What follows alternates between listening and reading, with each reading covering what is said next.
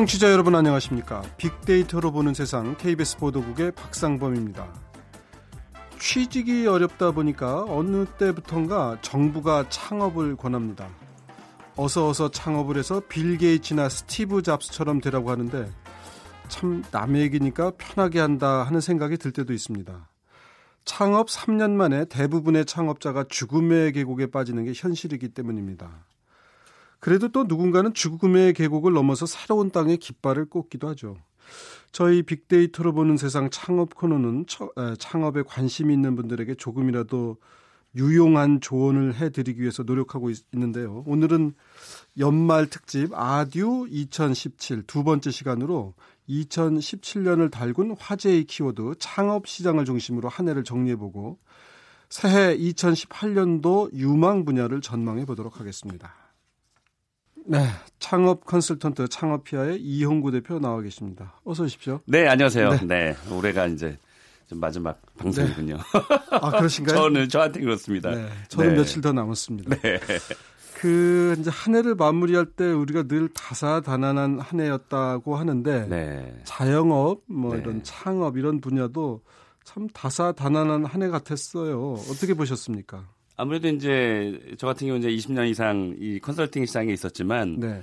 올해만큼이나 또 창업 시장이나 또 프랜차이즈 시장에 다사다난했던 해가 없었던 것으로 네. 기억이 됩니다. 어떤 일들이 먼저 떠오르세요? 음, 일단은 뭐 프랜차이즈의 갑질 논란에 대한 얘기가 너무 많이 음, 또 나왔고요. 음, 네. 마침 또 한 5일 전인가요? 그 피자의 갑질 논란이 있었잖아요. 네. 대기업. 어, 구형을 9년을 예. 했더라고요. 예. 그것을 보고 와 이제는 정부에서 바라보는 그런 네. 것들이 예. 굉장히 예전만큼 이렇게 평범하게 바라보지는 않는구나라는 음, 네. 걸 보면서 아마도 그 일장이 기단이 있는 것 같아요. 그러니까 한 가지는 제 주변에 이제 거의 창업이나 프랜차이즈 관계되신 분들이 굉장히 많잖아요. 네. 어, 어떤 분들은 또, 야, 해도해도 너무하는 거 아니냐. 네. 너무 이제 이 창업 시장을 네. 어, 전체적으로 싸잡아서 이렇게 네. 좀 나쁘게 보는 시각을 네. 보지 않겠느냐라는 네. 면도 있지만 네. 한쪽에서는 또 내년에는 진짜 프랜차이즈가 더 투명해지겠구나라는 네. 이 양면이 좀 있는 음. 것 같아요. 네. 하긴 새 정부가 들어서면서 어떤 그런 어, 특히 프랜차이즈 부분에 대해서 강한 좀 프랜차이즈 본사들을 압박하는 게 있었는데 네. 그 같은 변화를 어, 촉진하는 또 그런 계기가 되지 않을까 싶기도 합니다. 네, 그렇습니다. 자영업자 참 매일 수많은 분들이 문을 닫고 또 한편에서는 많은 분들이 문을 여는데 그렇습니다. 전체적으로 보면 어떻습니까? 네, 전체적으로 제가 보면은요, 어, 지나 지지난해 그러니까 2015년도에 비해서는 어, 올해 어, 8월 달 기준으로는 어, 전체적인 자영업자는 증가 추세에 있습니다. 그러니까 경기는 굉장히 어려운데도 불구하고 2015년도에 어, 고용원이 없는 자영업자가 402만여 명 정도 됐는데요. 이게 그 올해 8월에는 413만 명으로 약 한 11만 명 정도가 증가합니다. 그러니까 네. 고용원이 없는 자영업자인 거죠. 네. 그리고 고용원이 있는 자영업자는 어 2년 전에 200 아 159만 명에서 155만 명으로 약 한 4만 명 정도는 줄어들었으니까 네. 전체적으로 보면은 한 7만 명 정도는 증가를 했는데 네. 이게 과연 창업이 답이다라고 해서 나오는 것이냐라고 네. 예. 봤을 때는 이 고용원이 없는 자영업자가 더 늘어났다라는 측면에서는 결코 어, 창업이 바람직한 방향이다라고만 볼 수는 네. 없다라는 거죠. 그러니까 사업하려고 네. 문을 장사를 시작했다기보다는 그냥 내 인건비라도 건져보려고. 맞습니다. 예, 뭐 그렇게 시작하는 분들이 맞습니다. 방어적, 수세적 어떻게 보면 살기 위해서 했다. 네. 뭐 그렇게 볼 수도 있는 거 아니겠어요? 왜냐면은요, 이 조사에 의하면 그 이제 최근에 2년 동안 자영업에 이제 뛰어 뛰어드신 분들이 네. 그 직전의 직업이 어 57.4%가 월급쟁이였다라는 네. 점이 있고요. 네. 일단 뛰쳐나오신 분들이 좀 많다라고 보고 네.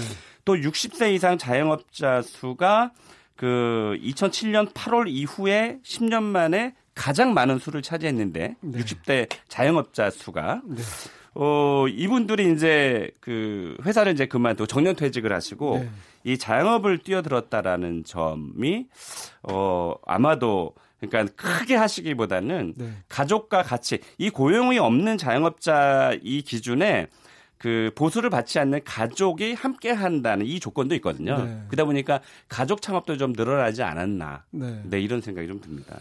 하여튼 뭐 이제 뭐 그런 겁니다만 예전에 뭐 에이, 농사나 짓겠다 이러던 것이 네. 가게를 뭐, 뭐 밥집 식당이나 한다 이런 건데 아 예전엔 농사를 짓겠다 그랬나요? 그렇죠. 예 내려가서 네. 귀향해서 네. 농, 농사 짓는다. 그러니까 되게 이제 부모님들 부모님들이 아, 농사를 지으셨으니까 서울 와서 청운의 네. 꿈을 품고 서울에 왔지만 이것저것 네. 안 되면 그냥 아. 내려가서 고향 내려가서 농사 짓겠다. 지금은 창업은 이런 얘기하니까 마치 제가 나이가 옛날 사람 같습니다. 예.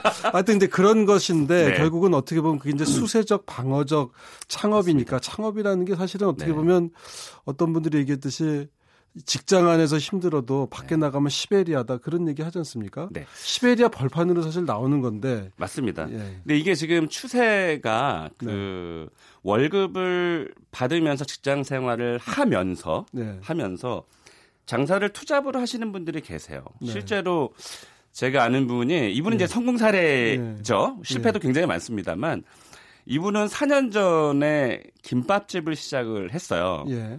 어, 그리고 나서 김밥집을 어, 좀 잘 되니까 예. 권리금을 6천만 원을 더 받고 예. 본인 이제 들었던 비용보다 예. 6천만 원을 더 받아서 옆에 작은 이거를 판, 판 거죠. 예. 그리고 고깃집을 시작을 했어요. 예. 여기서 조금 대박이 좀 난 거죠. 예. 그래서 거기서 팔던 반찬이 굉장히 맛있었나 봐요. 예. 그러니까 손님들이 반찬을 팔아라 팔아라 해서 예. 그 옆에 조금밖에 반찬 가게를 했는데 예. 거기서 또 잘 된 거예요. 어. 그래서 그 반찬 가게를 그 근처에 조금 더 크게 규모를 차린 거예요. 그러니까 어, 김밥집을 팔았으니까 예. 고깃집이 하나, 예. 반찬 가게가 두 개가 생긴 꼴인데 예. 이게 4년 전이라 그랬잖아요. 이분이 어, 2년 전에 네. 예, 사표를 던지고 나오셨어요. 아, 그러니까 결국은 직장 다니면서 그렇게 하셨던 거예요? 제가 그 예. 얘기를 들으면서 예, 예. 제가 아는 이제 형님인데 예, 예. 형님 그럼 직장 생활도 제대로 올인 안 하시고 이래도 예. 되는 겁니까? 그랬더니 뭐 그의 상향만큼 음, 대신에 뭐 월급을 덜 받았다라는 얘기는 하지만 네. 이게 비단 이분만의 생각은 아니다. 그러니까 주변에서는 이제 나올 때가 됐거나 예. 아니면 미리미리 준비를 하신 분들이 예. 이제 투잡을 시도를 이게 작게 시작해서 1억 원도 예. 안 들고 시작을 예. 하셨던 거거든요. 그러니까는 예. 성공한 분들도 계시기 때문에 이렇게 미리미리 지금 준비하신 분들이 아, 미리미리 준비라는 측면도 있고 한 발만 슬그머니 밖으로 빼놓으면 양쪽이 다 안 되는 거 아닌가 하는 생각도 듭니다. 저도 그런 분들을 더 많이 봤습니다. 아. 그러니까 이분은 어 왜냐면 이 지금 자료에 의하면 예.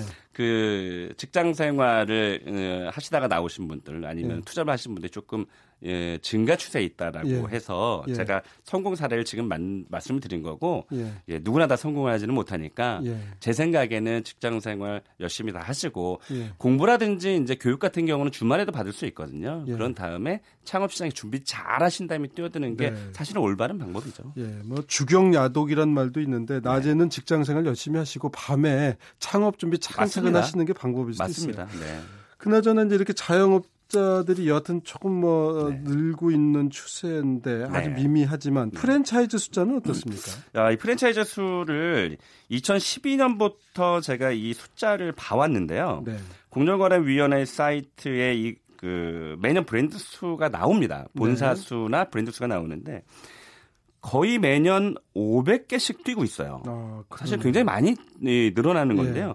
2002년 2012년도에 3,311개에서 시작을 해서 네. 그 이듬해 3,691개 이때 이제 200 한 300개 정도 늘었고요. 네. 2014년도에 4,288개, 2015년도에 4,844개 이때 이제 5, 600개씩 뗍니다. 음. 그리고 이제 작년에 5,273개에서 어, 제가 오늘 아침에 열어봤거든요. 네. 5,758개. 아, 그새 또 이렇게, 아, 1년 사이에? 네, 1년 사이에 이제 500개가 늘어난 거죠. 아니, 그러니까 이게 가맹점 네. 수가 아니고, 체인점 수가 아니고 브랜드만 5,000개가 넘으면, 네. 우리가 이 중에서 기억하는 브랜드는 몇 개나 될까요? 한 50개는 될까요? 아마도 이 모으는 청취하시는 분들이 사실 오늘 특집이라고 제가 어제 좀 홍보 좀 했더니 아마 많이 네. 들으실 텐데, 네. 아마 지금 한번 따져보세요 이러시면 50개도 못 따질 것 같은데, 그러니까요. 제 그러니까 생각에는. 그러니까, 야, 너무 그러니까 브랜드가 5천 개 말이죠. 우리 방송국으로 치면은 방송국이 5천 개라는 건데, 야, 이 시청자들이 5천 개 채널을 그러니까 그 존재 자체를 모르는 브랜드들도 네. 몇천 개 된다는 얘기 아니에요? 근데 이제 이게 중요한 거는 요즘에 이제 어 SNS 이 발달과 조금 맞물리는데요. 네. SNS 발달 때문에 홍보를 하기 굉장히 좋아졌잖아요. 네. 그러니까 뭔가 좀 된다더라 싶으면 이제 뛰어들어서 홍보에만 열을 올려서 네. 어, 수십 개 정도 가맹점 늘려놓고 네. M&A식으로 이제 수십억을 받아 어. 놓고 네. 팔아버리는 일, 뭐야, 먹튀네요 일종의. 예, 이, 그런 일부의 그런 경우도 있거든요. 음. 그러다 보니까 이게 심지어 프랜차이즈가 로또다라는 그런 생각을 갖고 있는 분들이 계세요. 네. 어, 그러니까 그래서 이게, 좀 이게 좀 오랫동안 장기간 보고 사업을 하는 게 아니고 그냥 물론이죠. 예, 하시는 그러니까 프랜차이즈 본점도 그렇고 그 네. 저기 지점을 하시는 분들도 맞습니다. 잠깐 할 생각으로 한 3, 4년 하다 또 바꾸지 뭐 그렇습니다. 이런 생각들을 하는 게 아, 아까 물론 이제 네. 음, 대부분 그렇진 않으시겠지만 네, 네, 네. 그런 걱정도 어떨 땐 듭니다. 맞습니다. 자영업 하시는 분들이 가장 어려워하는 부분은 어떤 겁니까? 네, 그 한 외식 그 월간지가 있습니다. 월간 식당이라는 그 외식 그 어, 잡지사에서 국내 외식업 경영 중 346명을 대상으로 설문조사를 했는데요.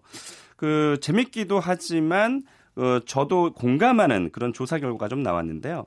어, 경영주한테 물어본 겁니다. 외식업 네. 경영을 어렵게 하는 가장 큰 요인이 무엇이냐라고 이제 복수 응답을 요청을 했는데 어, 일단 가장 많았던 57.1%가 역시 어, 인건비 상승이었고요.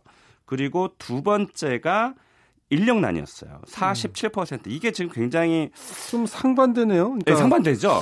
종업원 월급 주는 게 큰 걱정인데 종업원을 또 못 구해서 걱정이다. 이런 답이 이게 일본이 그렇습니다. 일본이. 예. 일본도 사실은 그 아르바이트 비용이 높잖아요. 예. 심지어 규동이라고 해서 4천 원에 파는 집들이 일본에 예. 많은데 예. 아르바이트 비용이 거의 뭐 한 만 원대 정도 되잖아요. 예. 근데 거기도 인력을 그러니까 그 제가 일본에서 컨설팅하는 사람을 만났는데 그분이 네. 하시는 얘기가 일본은 미래가 없다라고 네. 얘기를 하더라고요. 예. 왜 그러느냐 그랬더니 젊은 친구들이 예. 일을 안 하려고 한대요. 그러니까 힘든 일을 예를 들면 아. 이제 식당에서 접시를 닦거나 그러니까 오래 붙어 있지를 않다 이런 거죠. 그렇죠. 근데 예. 저는 그때 딱 그 얘기를 들었을 때 예. 그러니까 왜 우리가 이제 그, 그 중국 교포 분들이 예, 예. 일본에서도 많이 일을 한대요. 어, 우리나라도 지금 그렇잖아요. 어, 예, 예. 그 얘기를 딱 들으면서 야 이게 불과 몇 년 뒤에 우리나라에 닥칠 일일 수 있겠다. 이게 예. 과거 한 5, 6년 전 얘기거든요. 예. 그런 것처럼 지금 이미 그 뭘 젊은 친구들 다 그런 건 아니지만 네. 이게 중년 장년층에서도 예. 약간 힘든 일을 좀 안 하려고 하는 네. 게 있고요. 또 한 가지는 지금 어, 경영을 하면서 인건비를 올려준다고 해도 사람을 구하기가 힘든. 그러니까 네. 이게 두 개가 지금 가장 힘든 거예요. 아. 그래서 예전 예년하고는 다르게 뭐 재료비도 오르고 월세도 다 올리지만 가장 힘든 게 사람이다라는 거죠. 그래서, 이- 그래서 그냥 네. 혼자 하시는 나홀로 창업이 많은가요? 뭐 하여튼 그런 영향도 있을 수 있는데. 맞습니다. 네. 근데 하나 궁금한 건요. 네. 그러면 월급을 좀 많이 주고 사람을 오래 일할 사람, 진득한 일할 사람을 구하는 건 어때요? 그 현실성이 없나요? 그런 얘기는? 있습니다. 아, 그 부산에 가면 뭐 제가 거기는 이제 독립형 창업이긴 하지만 브랜드를 말씀드릴 수는 없지만 예. 외식업의 교과서라고 하는 곳이 있어요. 예. 부산에 해운 예. 송정 지역에 예. 가면 저도 거기 다녀왔는데 거기는 정말 재밌는 건 그분의 철학을 제가 느낄 수가 있었는데요. 예. 그 마치 일본에 가면 100년 이상 된 굉장히 뭐 장인 정신을 갖고 예, 있는데 그런 노포라고 곳 같은? 노포 예, 같은 건데 어 홀의 서버들도 네. 주방에서 일하는 복장을 해요. 예. 이그 위생 예, 예, 모드 예, 쓰고 예, 예. 거기서 제 기억으로는 5년 이상 거기서 일을 하게 되면 예. 어 다른 곳에 출점을 할 때 그러니까 네. 여기는 이제 프랜차이즈는 아니고요. 예, 예, 예. 직영점을 예. 오픈을 할때 지분을 가게를 하여튼 내준다 이거죠? 예, 그렇습니다. 예. 지분을 함께 참여하는 것을 하다 보니까 참여시 가질 수밖에 없고요. 또한 예. 가지는 일단 직원으로 하면서 사실은 연봉이 그리 높지는 않잖아요. 우리 예. 외식업계가 예.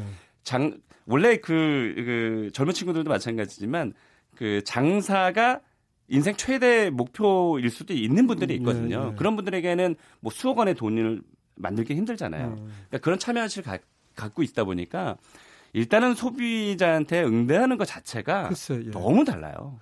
그러니까 저는 제가 이제 이 말씀을 드린 게 네. 사실 이제 음식 맛이 제일, 제일 중요하지만 네. 서비스도 기본이죠. 뭐 네. 이렇게 뭐 반찬 떨어지기 전에 네. 좀 미리 하나 더 갖다 주든가 웃으면서 이 반찬 맛있은가 봐요. 하나 더 맞습니다. 드릴게요. 이러면 네. 기분 좋잖아요. 맞습니다. 그러니까 그- 혹시 그러려면 근데 그런 분도 돈을 앵간히 받아야 뭐 붙여 있고. 또 좀 뭐 어디 딴 데도 뭐 좀 자리 가게 하나 좀 내줄 것 같아 열심히 하지. 그러니까 결국은 이게 오늘이 내 끝날지 내일이 끝날지 몰라서야. 이게 참 어려운 게 네, 결국은 사람인데 예. 그 물론 정직원을 이렇게 같이 함께 가는 것도 쉬운 일은 결코 아니지만 예. 이제 단계 그러니까 아르바이트 알바라고 네. 얘기하는 우리 네. 아르바이트 학생들이 이제 본인의 또 목적만 달성되면 그만두는 친구들이 많다 보니까 예. 그런 것을 어떤 외식업자들은 예. 그런 것을 이제 겪다 보니까 이제 그 기대를 또 안할 네. 수도 있는 거거든요. 네. 그렇지만 그럼에도 불구하고 뭔가 같이 함께 네. 간다라는 그런 철학이 좀 있으면 네. 사실 그게 가장 중요하지 않을까 싶습니다. 예, 하여튼 뭐 이게 인력이 가장 중요하다고 하셔서 제가 좀 여쭤봤는데 네네네네. 네, 네, 자 오늘 드릴 말씀 또 나눌 말씀이 많으니까 계속 진도 나가겠습니다. 어, 업종 전환을 시도해보는 분들도 꽤 있으시다고요. 맞습니다. 어, 업종 전환을 시도하는 분들이 있는데요. 그 여기 이제 그 외식업 그 잡지에서 물어보는 거예요. 그러니까 네. 저, 이게 사실 제가 이, 도, 이 숫자를 보면서 네. 가게를 접으려고 하는 분들이 많구나라는 걸 느꼈어요. 네. 뭐냐면 가장 많았던 게 그러니까 폐점을 하거나 예. 업종 전환이나 이직을 해보시겠습니까? 고려해 보셨습니까? 라는 음, 예. 질문의 예. 응답입니다. 이거는 복수 응답은 아니고요. 생각해 본 적이 있다 30.7% 이게 가장 많았고요. 예. 어, 두 번째 말했던 게 현재 심각하게 고민 중이다. 네. 이게 22.7%니까 일단 과반을 넘었고요. 네. 그리고 불황이 장기화 된다면 고려할 것이다. 17.8%. 네. 조만간 계획이다. 3.7%. 이래서 전혀 계획이 없다라는 22.1%를 제외하고서는 네. 어, 이미 내놨거나 계획이 네. 있거나 우리가 흔히 얘기하는 작자만 나서면 예. 팔겠다라는 예. 사람들이 많아져서 결국은 70% 이상이 음, 어려움에 처해 있다라는 반, 방증일 수도 있겠습니다. 네, 그러면은 네. 이제 이분들은 뭘 좀 개선됐으면 좋겠다고 생각하시나요? 그렇습니다. 그에 대한 응답이 첫 번째는 일단 어 어려 어떻게 하면 개선을 해야 되겠다. 뭐가 어렵느냐 이제 이 얘기인데 네. 일단 급격한 시급 인상으로 좀 어려웠 다 어렵게 됐다라는 점. 네. 이 67.3%였고요. 어, 그리고 임대차 보호법 등 부동산 관련법이 좀 개선됐으면 좋겠다라는 이런 응답도 네. 있었고요. 그리고 금리 인상 및 대출 규제 강화가 11.7%. 그래서 네. 외식업 정책 중 시급히 개선돼야 한다고 생각하는 무엇입니까에 대한 그런 응답이 좀 나타났습니다. 네. 인건비 부담을 호소한 거네요. 역시. 네, 역시 그렇습니다. 일단 네. 뒤에서도 제가 또 말씀드리겠지만 알겠습니다. 역시 아무래도 소규모 자영업이다 보니까 한두 네. 명 또는 두세 명 두는 그 인건비 네. 이게 아주 참 부담이 된다 맞습니다. 이런 얘기 같습니다. 자, 이제 본격적으로 2017년을 달군 네. 화제의 키워드를 얘기해 볼 시간인데 첫 번째 키워드는 뭡니까? 일단 첫 번째는 저가 아이템이 확장을 많이 했다는 것이고요. 어, 지지난 시간인가 저희가 말씀을 드렸지만 어, 무한 리필이 불경기에 나타나는 특징인데 네. 이게 이제 소고기까지 붙었다. 그 전에 네. 이제 돼지고기에서 삼겹살이라든지 네. 뭐 여러 가지에서 이렇게 확산했다면 네. 이제 소고기까지 불이 붙었다라는 거고요. 그리고 뭐 어, 그때도 말씀드렸지만 그 국밥집이라든지 네. 심지어 지금 홍대에 돈가스를 이게 가능할지는 모르겠는데요. 예. 어, 돈가스를 3,400원에 파는 야. 이 저가 전문점이. 예. 근데 어, 제가 당연히 예. 궁금했겠죠. 예. 그래서 갔다 왔습니다. 예. 근데 이게 3,300원이 예. 1층에서는 불가능하죠. 어, 예. 왜냐하면 2층의 임대료가 대부분 1층에 그러니까 2층에 비해서 1층이 2배 이상 높거든요. 예. 임대료가. 그렇기 때문에 이분은 2층으로 올라가셨어요. 예. 그러니까 고정비를 줄이는 거를 어 이제 가격으로 좀 예, 승화를 아. 시킨 건데 그 제가 제로비를 물어봤어요. 그랬더니 예. 약한 40 40% 많게는 45%까지 간다고 하는데 이게 방정식을 지난 그 이 방송에서도 계속 말씀드리지만 40%가 넘어가면은 어려워진다라는 얘기를 제가 네. 제로비 네. 하거든요. 근데 45%를 올라가지만 임대료 쪽에서 이제 좀 절약이 네. 되기 때문에 그럴 네. 경우는 또 가능하거든요. 그래서 음. 박리담회를 팔겠다는 뜻인데 홍대라는 뭐 대학생 이분은 돼지고기는 정상적인 돼지고기 어, 쓰는 거죠. 어, 물론이죠. 어. 그래도 3,300원에 돈가스 가능하다는 가능하다. 거죠. 그 대신에 이제 어 반찬들이 우리가 왜 만 원짜리 돈가스를 먹었을 때 기댔던 반찬은 아니지만 예. 이미 소비자가 3,300원에 구매할 수 있다는 것 예. 자체만으로도 기대치가 조금 낮아지죠. 맛이라든지 예, 예. 아니면 다른 반찬에 대한 기대치는 좀 떨어지기 아, 때문에 돈가스 돼지고기 맛있으면 되죠. 그다음에 튀김 맞습니다. 맛있고 맞습니다. 네. 2층으로 올라갔더니 3,300원이 가능하더라 이제 이런 말씀이에요. 맞습니다. 네. 그러니까 비용을 낮출 수 있는 방법이 여전히 여러 군데 있군요. 그렇습니다. 예. 지금 뭐 초밥 같은 경우도요. 한 접시에 1,500원에 판매하는 곳이 지금 계속 생겨나고 있거든요. 그래서 아, 이게 이제 한 접시면 두 점씩 놓죠, 보통. 예, 두 점씩. 때로는 한 점짜리도 있긴 하지만 아, 점, 예. 우리가 왜 초밥 회전 초밥 가서 1,500원짜리는 거의 네. 못 받잖아요. 그렇죠. 뭐 3,000원짜리 이런 게 많아요. 맞습니다. 근데 그렇기 때문에 지금 거의 뭐 그 자영업자 수도 굉장히 좀 많아지기도 했지만 결국은 가격으로 박리담회를 승부하는 곳들이 많아졌다라고 이렇게 보면 될 것 같습니다. 불황을 반영해서 저가와 무한 리필의 특세. 그렇습니다. 두 번째 키워드는 뭡니까? 네, 역시 아까 그 처음에 저희가 말씀을 좀 나눴지만 이제 프랜차이즈 눈물로 제가 네. 봤습니다. 프랜차이즈 눈물은 이 본사뿐만이 아니라 그로 인한 또 가맹점들의 브랜드가 네. 좀 훼손이 되면서 네. 결국은 본사의 어떤 오너의 잘못이든 네. 아니면 시스템의 잘못이든 예. 지금 뭐 파리바게트에 대한 사실은 네. 가맹점주들이 잘못이 없는데도 불구하고 네.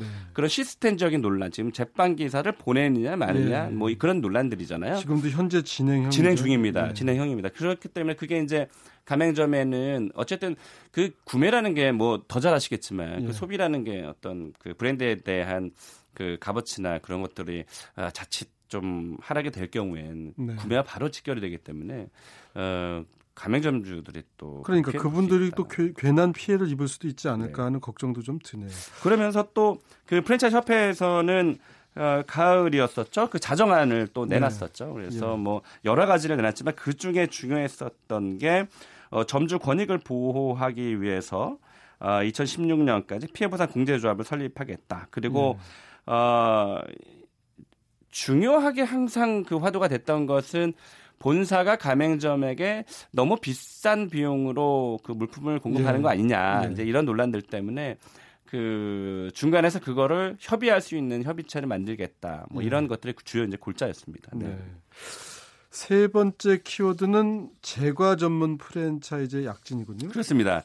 그 기존에 굉장히 유명한 그 제과 프랜차이즈를 얘기하는 건 아니고요. 특히 네. 여기서 우리가 식빵 전문점을 네. 이제 눈여겨 본 거죠. 예. 어, 올해 식빵 전문점이 이슈를 어, 보였는데 여기서 이제 제가 조금 주의를 좀 요하는 건 예. 어, 지금 저희들끼리 요 그래프를 좀 보고 있지만 예. 왜올 초에 음, 카스테라가 예. 예. 예, 지난해 7, 8월부터 홍대부터 시작해서 예. 굉장히 빠른 1년도 안 돼서 네. 무너졌잖아요. 예. 근데 그때 그 포털 사이트의 키워드 조회수를 보면은요. 예. 그때 카스테라를 제가 어, 조회를 해봤거든요. 그런 예. 도구들이 있는데 예. 그때 작년 가을 정도에 무려 33만 한 달에 예. 모바일만 33만 정도를 조회를 찍었는데 예. 그게 이제 그 다음 달에 20만 10만으로 줄어들었어요. 급격하게 주네요. 근데 그만큼 관심이 많았잖아요. 근데 예. 이 어, 식빵이라는 키워드로 제가 조회를 해봤는데 네. 우리가 지금 식빵에 대한 그 관심에 비해서 예. 지금 조회수가 예. 어, 올 8월에 가장 최고점을 찍었었는데요. 음. 모바일로 19,600건밖에 찍지는 못했어요. 네. 그럼에도 불구하고 제가 오늘 아침에도 예. 그 아까 그 공정거래위원회 예. 사이트 열면서 예. 식빵에 대한 브랜드 수를 열어봤어요. 예. 그러니까 식빵의 키워드가 그 단어가 들어간 네. 들어가지 않는 곳은 또 있겠죠. 그것을 봤더니 벌써 브랜드가 아홉 개나 생겼어요. 음, 네. 프랜차이즈 브랜드가. 그래서 네. 식빵에 대한 지금 음, 예를 들면 무작정 뛰어드는 가맹 사업을 뛰어드는 것은 예. 조금 주의를 해야 되지 않느냐, 않느냐 이런 예. 생각이 좀 듭니다. 알겠습니다. 식빵이 뜨겁긴 하지만 아직 그렇게 더 많은 네, 분들이 뛰어들 좀, 정도로 네. 그렇게 시장이 커진 건 아니다. 이런 말씀을 일단 네, 이해를 그렇습니다. 하겠습니다. 네 번째 키워드 살펴볼까요? 네, 최저임금 1만 원 시대에 진입했다. 아마도 어찌 보면 오늘 30분의 그 내용 중에서 네. 아마 가장 큰 키워드가 아닐까. 네. 이게 이것도 이제 진행형이죠. 불과 예. 이제 5일 앞으로 지금 다가왔는데 네. 예. 어 제가 어제 어제가 아니군요. 그 크리스마스의 그 연휴 때 네. 그 어, 극장가를 한번 갔었거든요. 네. 거기에 패스트푸드점이 있는데 요즘에 패스트푸드점이 음. 이제 그러니까 인건비를 줄이기 위한 노력들인 거죠. 그 무인 포스기를 몇 대를 갖다 놨는데 네. 어 원래는 패스트푸드점 가면은 그, 두 명의 아르바이트 알바 정도는 네. 있었거든요. 예. 근데 지금 거기가 제가 그냥 눈대중으로만 봤을 때는 어, 하루 매출이 거의 한 500만 원이 넘는 곳인 것 같아요. 예, 근데도 불구하고 예. 네 아르바이트 직원이 한 명이고 예. 그 무인 포스기가 세 대가 있고 네. 그 세대에 어, 금정 등록기가 있었던 이 네. 그 포스기가 있었던 곳이 예. 그 세대가 참 재밌었던 거였거든요. 제가 사진을 다 찍었었는데 예. 그 세대를 모아서 구석으로 쫙 몰아놓은 거예요. 예.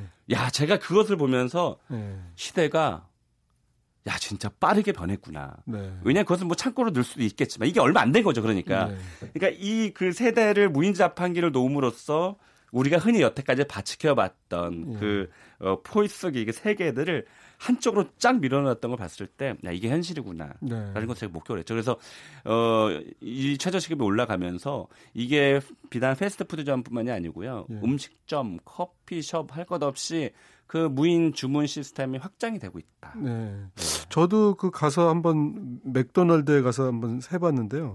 네. 저 이제 젊은 분들은 많이 그렇게 하더라고요. 연세 네. 드신 분들은 사람 보고 얘기하는 게 제일 편하니까 그런데 그래서 여하튼 세상이 상당히 빨리 변하는데 이게 최저임금이 또 영향을 주고 있다 이런 이제 요즘에 그참 안타까운 음, 일인 것 같은데요. 그러니까 비대면 서비스를 좋아한다. 그러니까 사람을 네. 대면하지 네. 않는 것을 좋아한다. 이게 참 저는 기성세대로서는 조금 아쉽지만 이제 그런 것들이 같이 아마 예. 네, 임금 인상과. 맞물려서 그렇게 돌아가고 그렇습니다. 있다는 네. 얘기고 다섯 번째 키워드 살펴볼까요?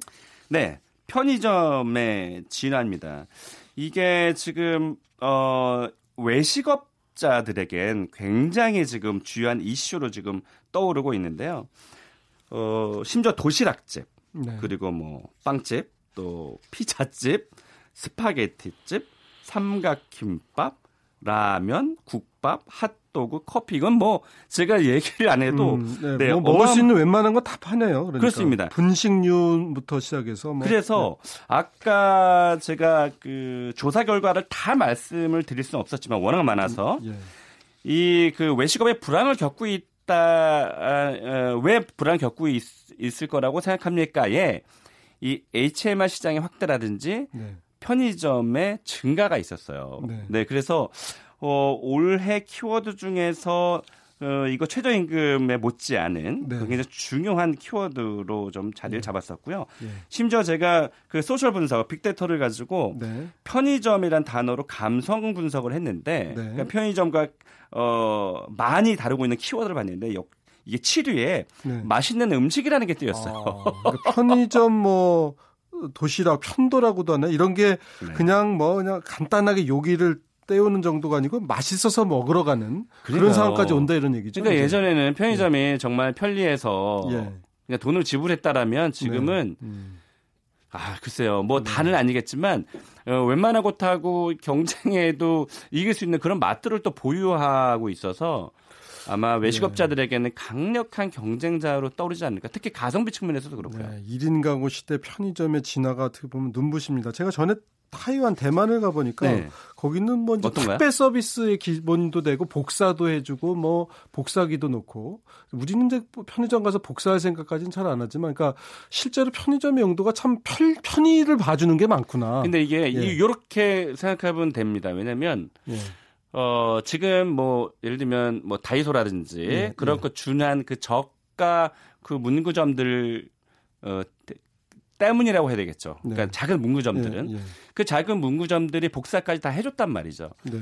근데 이 그 지금 말씀드린 그런 그 뭐 생활용품의 편의점이라고 해야 될까요? 예. 대형 편의점. 예. 이곳 이곳이 이미 천 개를 넘었거든요. 예. 그러니까 기존에 있는 작은 문구점들이 이제 폐점의 위기가 오는 거죠. 그럼 이제 문구를 어, 예를 들면 뭐 복사할 곳들이 없잖아요. 예. 이제 그런 것들이 아마 편의점이 아마 대신할 가능성도 높다 이렇게 볼 수 있을 것 같습니다. 알겠습니다. 하여튼 편의점의 진화를 마지막으로 이제 2017년 달, 달군 화제의 키워드 모두 마무리했습니다. 새해에는 창업에 더 많은 분들이 성공했다는 소식을 전해드릴 네, 수 있었으면 저도요. 좋겠습니다. 오늘 말씀 잘 들었습니다. 연구 대표님. 네, 고맙습니다. 자, 내일은 세 번째 시간으로요. 미래 기술 분야를 살펴보도록 하겠습니다. 내일도 흥미진진한 내용들이 많이 준비되어 있습니다. 내일 오전 11시 10분에 다시 찾아뵙겠습니다. 고맙습니다.